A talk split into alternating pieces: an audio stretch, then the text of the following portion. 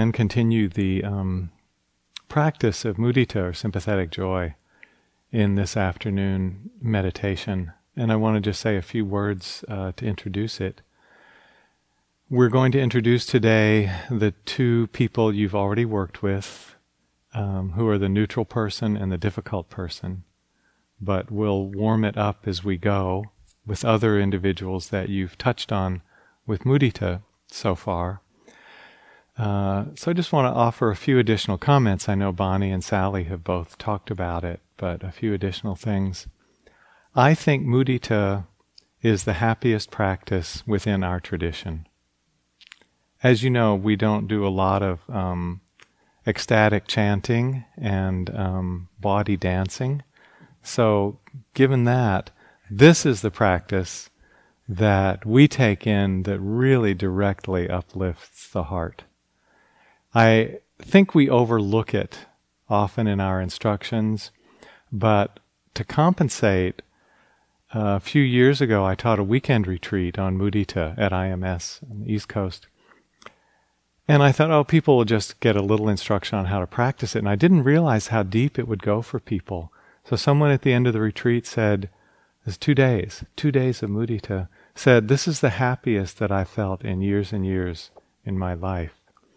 So if you feel drawn to this practice, I really encourage you to do more of it. It has a great capacity to uplift us, and because of that, it's a really good ally for all the ups and downs that Vipassana practice will take us through. So it's a great friend to discover on the path. Some texts, classical texts, say that it's the most difficult of the 4 Brahmaviharas to practice because of the tendency to go to the far enemy. And I assume somebody's talked about the far enemy of mudita. Envy, right? Because it's hard to allow other people to have their happiness as though it takes away some of ours. Or it sets up comparing mind. Well, if they have that much happiness, how come I don't have that much happiness? Are they a better person than I do? So this is the danger in mudita practice. But if you account for it and just allow it to be there, return the attention to appreciating, then you can deal with that. I'm not sure if I'll lead another guided Brahmavihara this retreat, so I want to say one thing about the Brahmavihara, the near and far enemy. So there are 4 Brahmaviharas. Each one has the state itself, which is a heavenly state, divine abiding. The near enemy, which masquerades as it, and the far enemy, which is an unwholesome state that's the opposite. So you take these 3 states, by 4 Brahmaviharas, you have 12 different states that are contained within this teaching. I personally have found that those 12 states make a really good roadmap of the heart's responses to the world. As we encounter different situations, we're going to respond mostly from one of these 12 states. And it's pretty well an overall map. And it's brilliant the way it's structured, because the Brahmavihara is the way, I would say, the awakened heart responds, or the selfless heart responds. Maybe the most profound response that we're capable of. The near enemy is kind of the normal egoic response. So when we're just based in self, this is kind of the neurotic way the self responds to the world. But it's not far off the mark, but it's very much identified with selfhood. And the far enemy is the unwholesome response. You could say the dark side of the heart. So I invite you to explore those, explore that roadmap as a way to respond, and all the different moods and attitudes that it reveals. So with mudita, the beautiful response to someone else's happiness is to just appreciate it for their benefit. The response of what I would call overexuberance is like, "Oh, how's that going to help me? You know, my friend just inherited a lot of money. They can take me on a trip to Mexico." That's just the normal ego-based response. And the far enemy is envy. "Oh, I wish they hadn't gotten that money. I don't have that kind of funds or resource. How come they got it? Are they a better person than me? So it sets up suffering for ourselves, and then we can't appreciate their good fortune. So you can look through all three other Brahmaviharas as you reflect on this and see how the beautiful state, the egoic response, and the unwholesome response kind of play out. Then we'll do some mudita for self as we lead into this meditation. Some classical texts say you can't do mudita for self. It's only supposed to be for other people. But the Buddha never said that. That sutta that we've referred to says something like, let the mudita be abundant, exalted, immeasurable, to all as to myself, pervading the all-encompassing world. So in the Buddha's instructions, we are not left out of the feeling of mudita. When we practice mudita for self, what comes through, in my experience, is gratitude. Even if it's not exactly gratitude, it's very close to gratitude, because we're feeling the blessings of our life and we're letting ourselves appreciate that. So it's very close to a gratitude practice, which, as Aaron talked about, is a really beautiful state of mind, and I feel one that fits within the Brahmaviharas. One of the things that we sometimes don't think about to be grateful for is what in one tradition is called the precious human birth. All of us are enjoying right now this precious human birth. And it doesn't just mean being born a human being, which itself is very fortunate. More fortunate, say, than being born in the animal realm, because although animals have many beautiful and noble qualities, they're not considered to have the capability for mindfulness, which is the basis for awakening. We all have that capability, being born in the human form. Not only that, but we've been born at a time when the teachings have been declared and the teachings are being followed.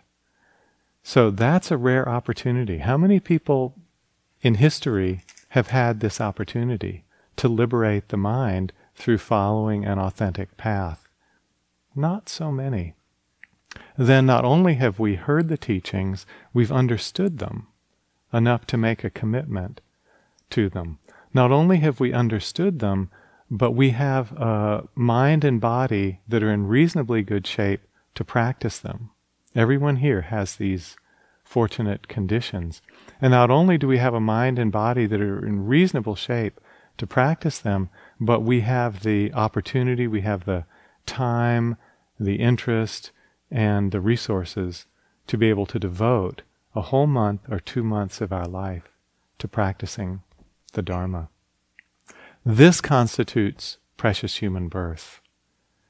Everyone here is enjoying those conditions, and those conditions very rarely come together for a human being on this planet. You look over the whole planet, and you see very few people who have all those conditions together.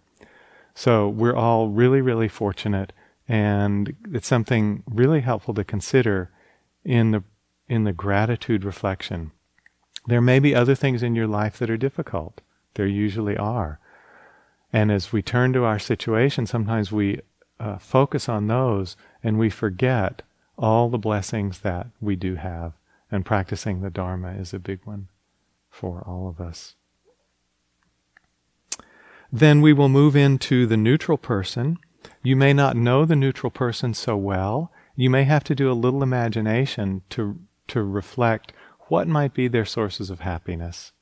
Maybe you can know them a little bit to be able to feel some of that and let your imagination fill in the rest.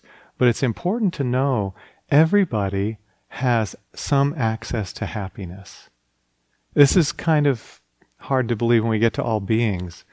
You might reflect on it again. All beings have some access to happiness. At least that's my experience. Even for someone who's suffering physical pain, there are generally times of the day when it lifts somewhat and the mind can brighten with an appreciation of that. I was teaching a metta retreat one time. We got to mudita in the afternoon practice period. And there was a woman on the retreat who was a social worker in Manchester, England. And her job was tending to refugee women who had come to Manchester because of a fear of persecution, imprisonment, torture, whatever, in their home country. And this was the place that they had landed in their asylum seeking. Most of these women were from third world countries, from the Middle East or Africa, from climates that were much warmer than Manchester, England. So I don't know if you've ever been to Manchester, but it's one of those northern industrial cities that used to be a mill town and is still full of, old red brick buildings, very crowded together. It has a kind of Dickens era vibe, and it is not a beautiful, uplifting spot for the human spirit. So here are these women coming from their homes and communities and transplanted into northern England and having to create a new life from a very difficult situation. So I asked the social worker, "Do you detect happiness in these women?" And her face lit up. She said, "Absolutely. The resilience of their spirit is just amazing. They are so determined to make a life for themselves here, and they have so much courage and strength and joy in what they're doing." So that told me that if someone from a warm country can come to Manchester and find happiness, everybody can find some happiness. So this is helpful when we reflect on the neutral person. When we come to the difficult person, then you might run up against a similar vibe as in metta, which is finding it really difficult to appreciate their happiness. In metta, sometimes in the beginning it can be difficult to wish for their happiness. Now we're being invited to reflect on their happiness. So call to mind the happiness of your difficult person and celebrate it. The heart may go through a little roadblock there. So notice if that happens. And this is, again, it's a little bit of a function of ill will at work. It's not exactly, it may be called envy here. It's a little bit of a far enemy feeling. Maybe envy, but there's a little bit ill will in it. So if that arises, just notice it. As with the metta, you allow that feeling to be there, the resistance to their being happy because they're such a terrible person, they don't deserve it. Just notice if that thought is there, the roadblock is there. Let that be in the background. Continue with the intention to appreciate their happiness. Okay. I think that's enough for an introduction. We'll move into the neutral and difficult person, but we'll warm it up first. So please sit comfortably.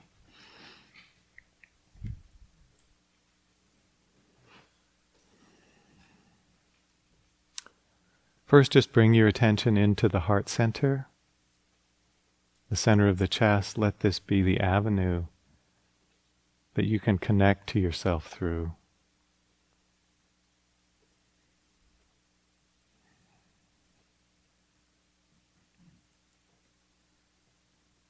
So feel your own being through sitting here or through an image.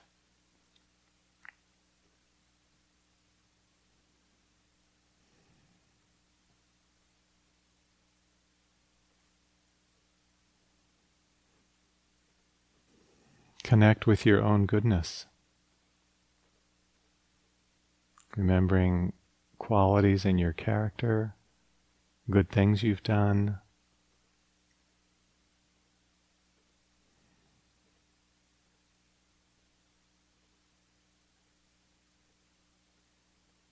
Think of all the moments on this retreat when you've committed to being present, to making right effort, to showing up, to allowing what's difficult,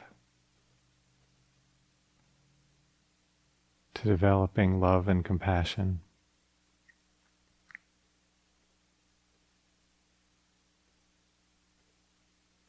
Strong, wholesome intentions.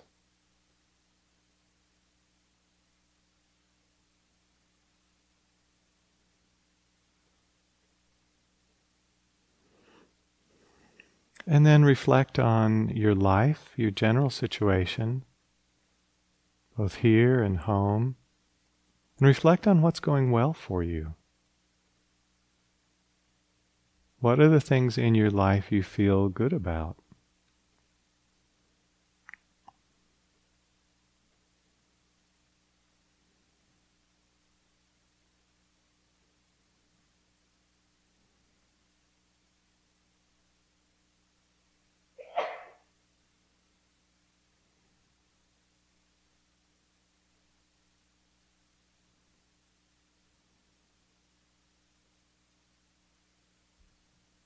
And as you connect with those, say your mudita phrase to yourself. I'll just mention a few possible. May my happiness and good fortune continue.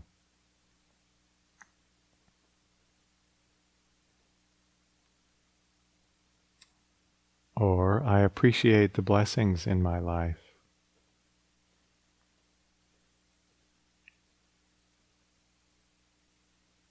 Or I'm grateful for my happiness and good fortune.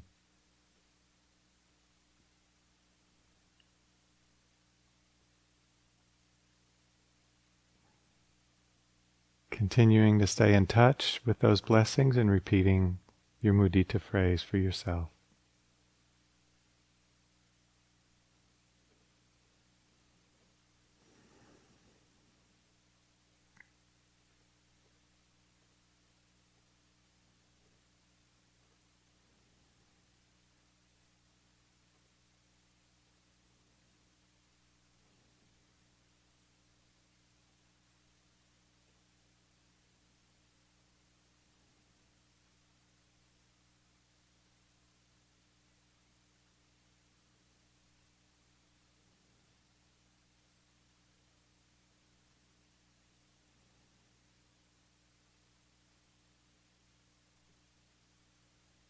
Remembering that we all share in the rare good fortune of this precious human birth.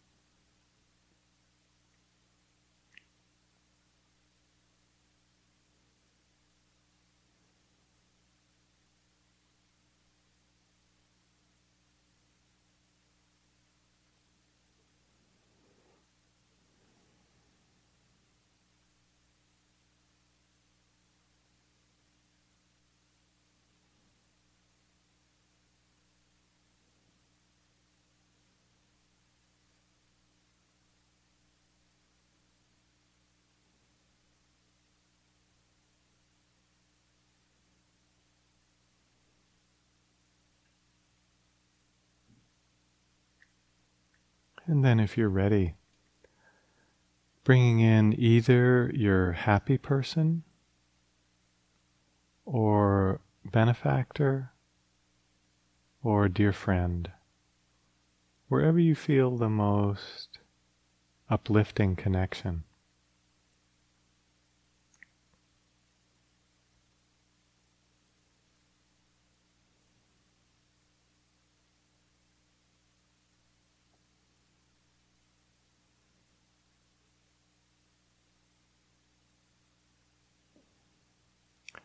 So as you connect with this person, make them alive in the room with you right now. Feel their presence, feel their character.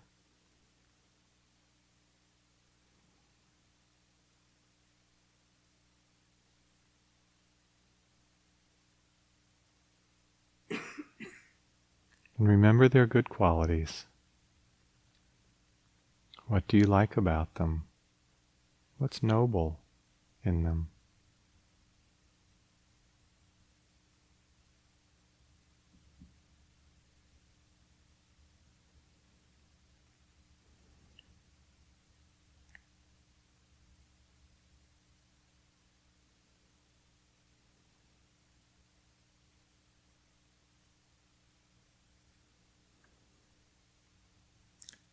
And then connect with the things that you know that are going well in this person's life.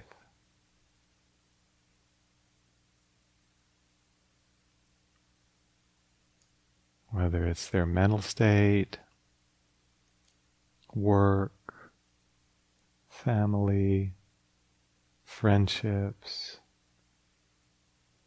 hobbies, practice.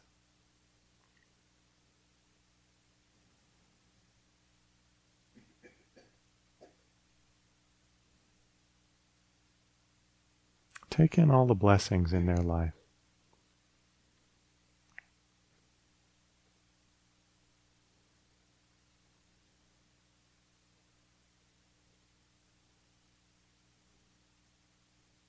As you connect with them, some of the difficulties may come through too. Pass over those and return to connecting with the things that are going well.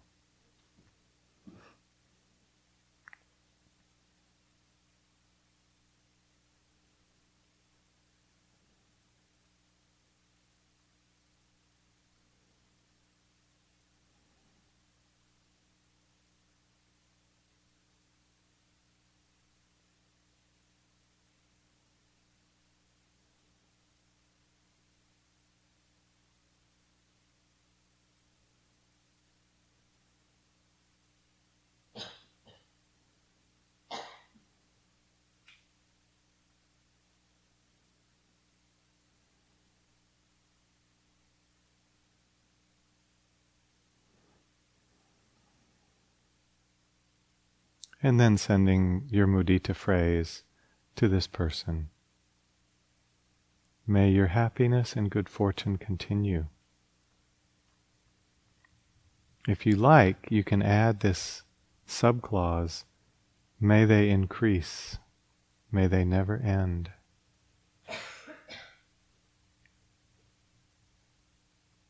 Or I appreciate the blessings in your life.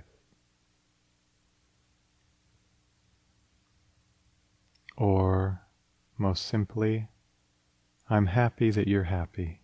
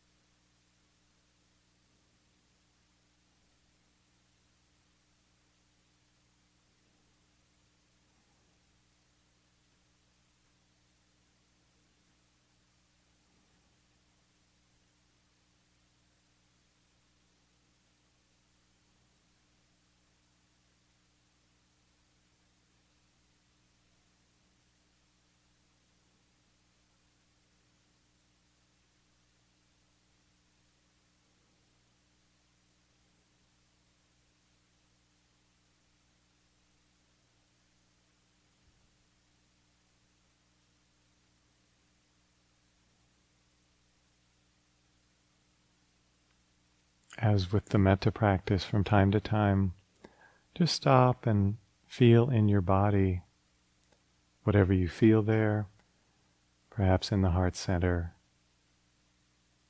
noticing whether there is a feeling of resonant joy for their happiness, or any other emotions that can come, and making space for any feeling that's there, and returning to the intention to appreciate their happiness.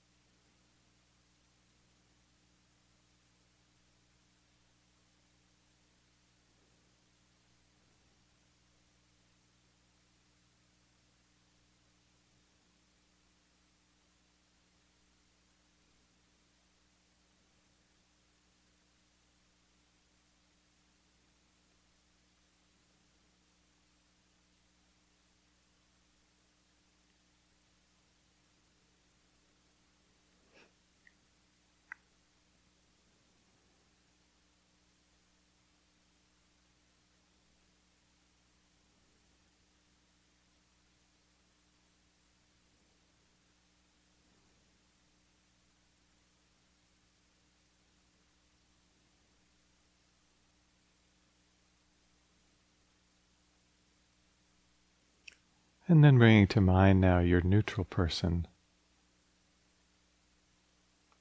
Perhaps the same person you've been using through metta and compassion as well, so that you're familiar with them.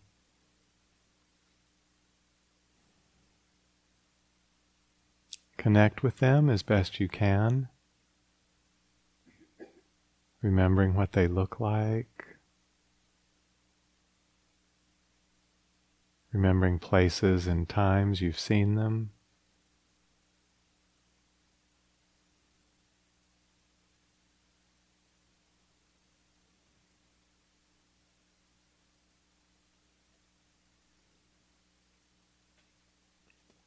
And getting as much of a feeling for their character as you can. You don't know them well, but you can intuit some things. Feel into what you've intuited about their personality or character.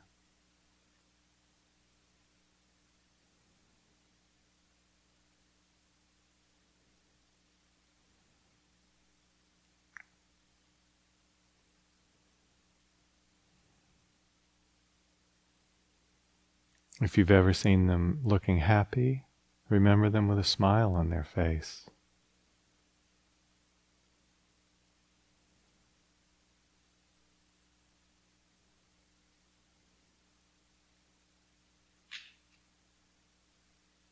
And fill in a bit about what they might have been happy about. It's okay to imagine a little bit with the neutral person.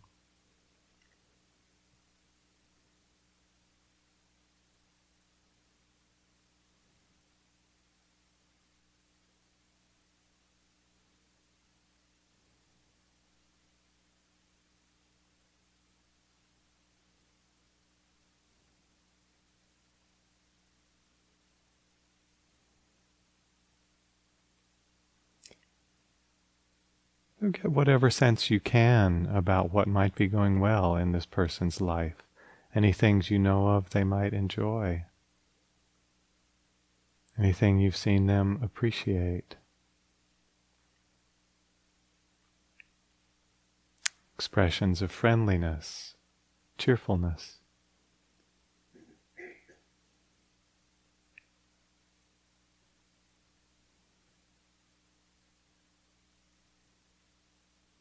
Remembering that every human life has some happiness in it.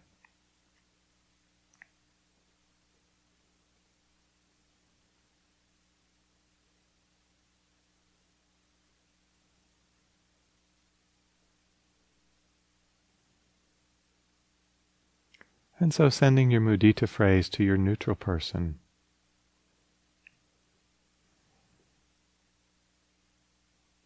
May your happiness and good fortune continue.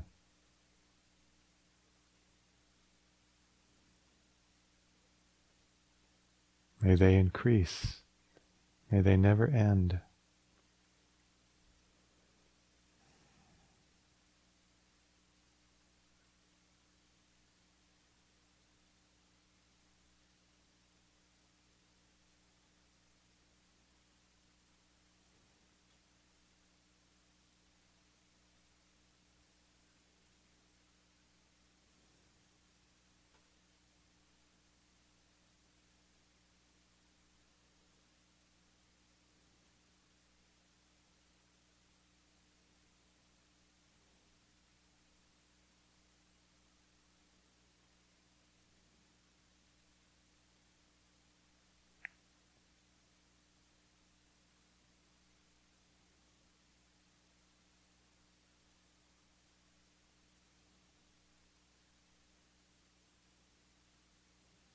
Remember that you can try the 4-step process with mudita as well as with metta.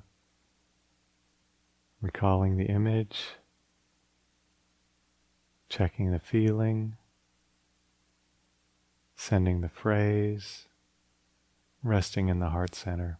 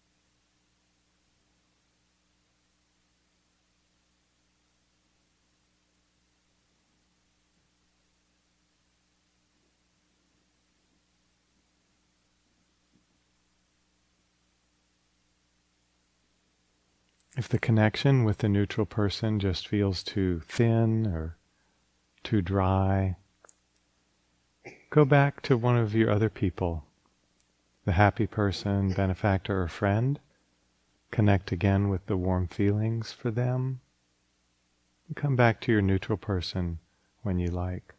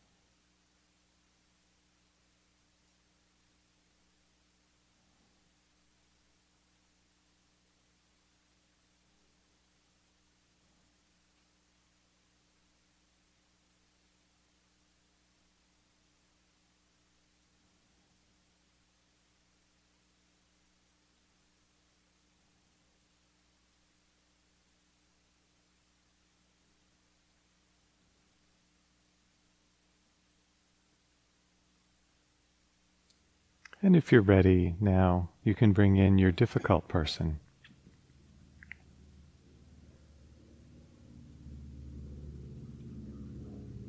So bring this person to mind, say their name or see them, feel their personality. If it's more comfortable for you to have them at a little bit of distance, that's fine. Across the room, that's fine.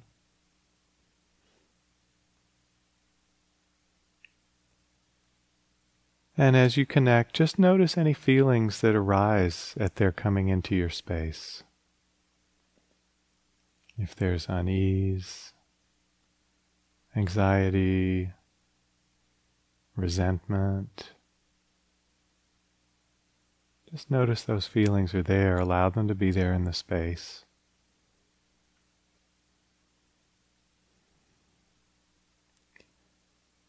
And connect with your difficult person and see if you can call to mind any of their good qualities.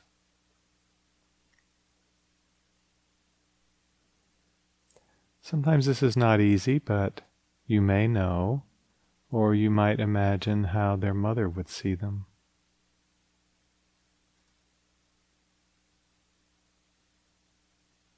Someone could probably find good qualities.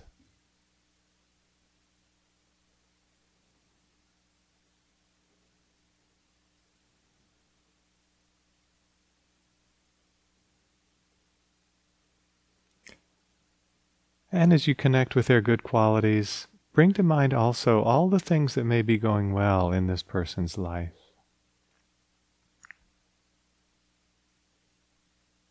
Whatever sources there are for happiness, enjoyment, contentment, that are still wholesome.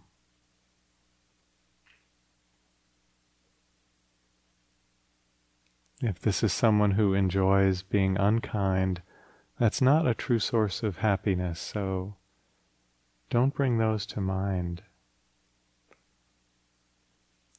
Any wholesome sources of enjoyment.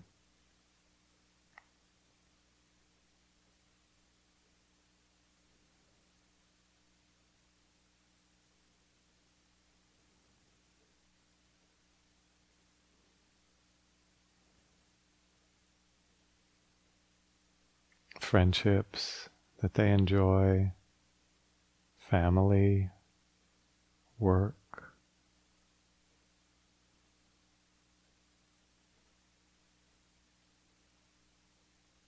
Hobbies.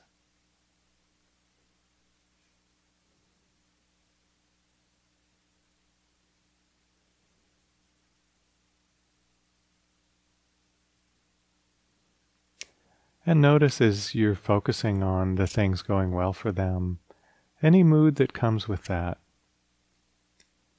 Is there a sense of sharing in the happiness?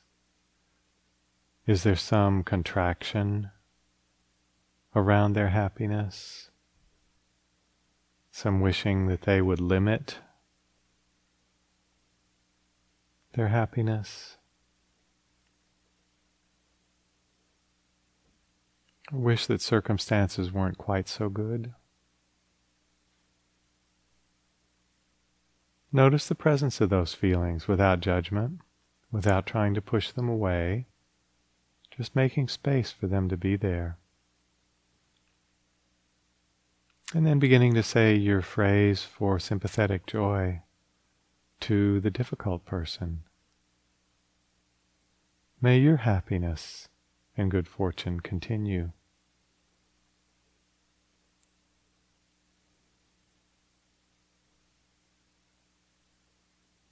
I appreciate the blessings in your life. Let's continue to say it as you've said it for the other people and yourself, and then see what comes. Checking on the feeling, connecting with the heart center, seeing what you feel for their happiness.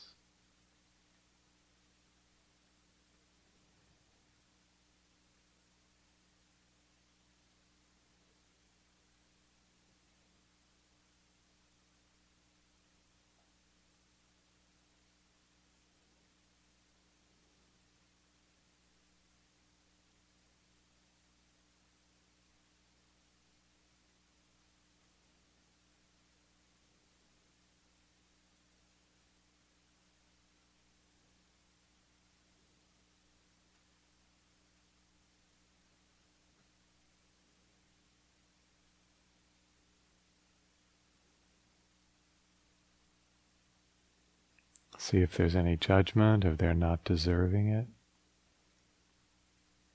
And let that pass through.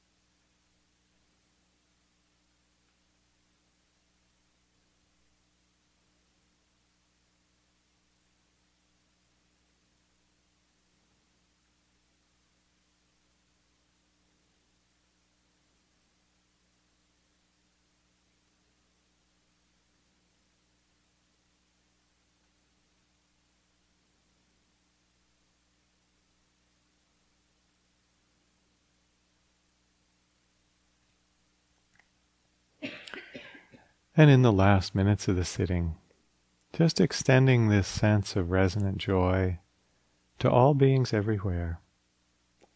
The sense that it can go out from your heart center to all four quarters of the world. Touching the beings in the hall,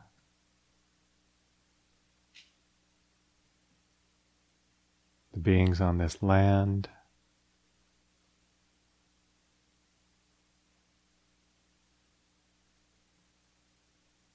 beings on the earth, and beyond, all beings near and far, seen and unseen, all beings having a mix of pleasure and pain in life, all beings wanting only to be happy and not to suffer. For all beings, may your happiness and good fortune continue. May you appreciate the blessings in your life. May you grow in happiness, peace, and freedom.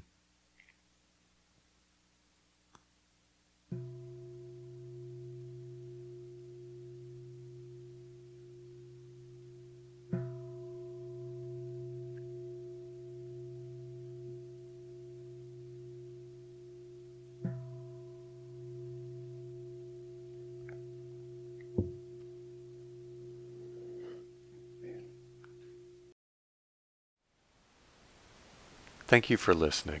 To learn how you can support the teachers and Dharma Seed, please visit dharmaseed.org/donate.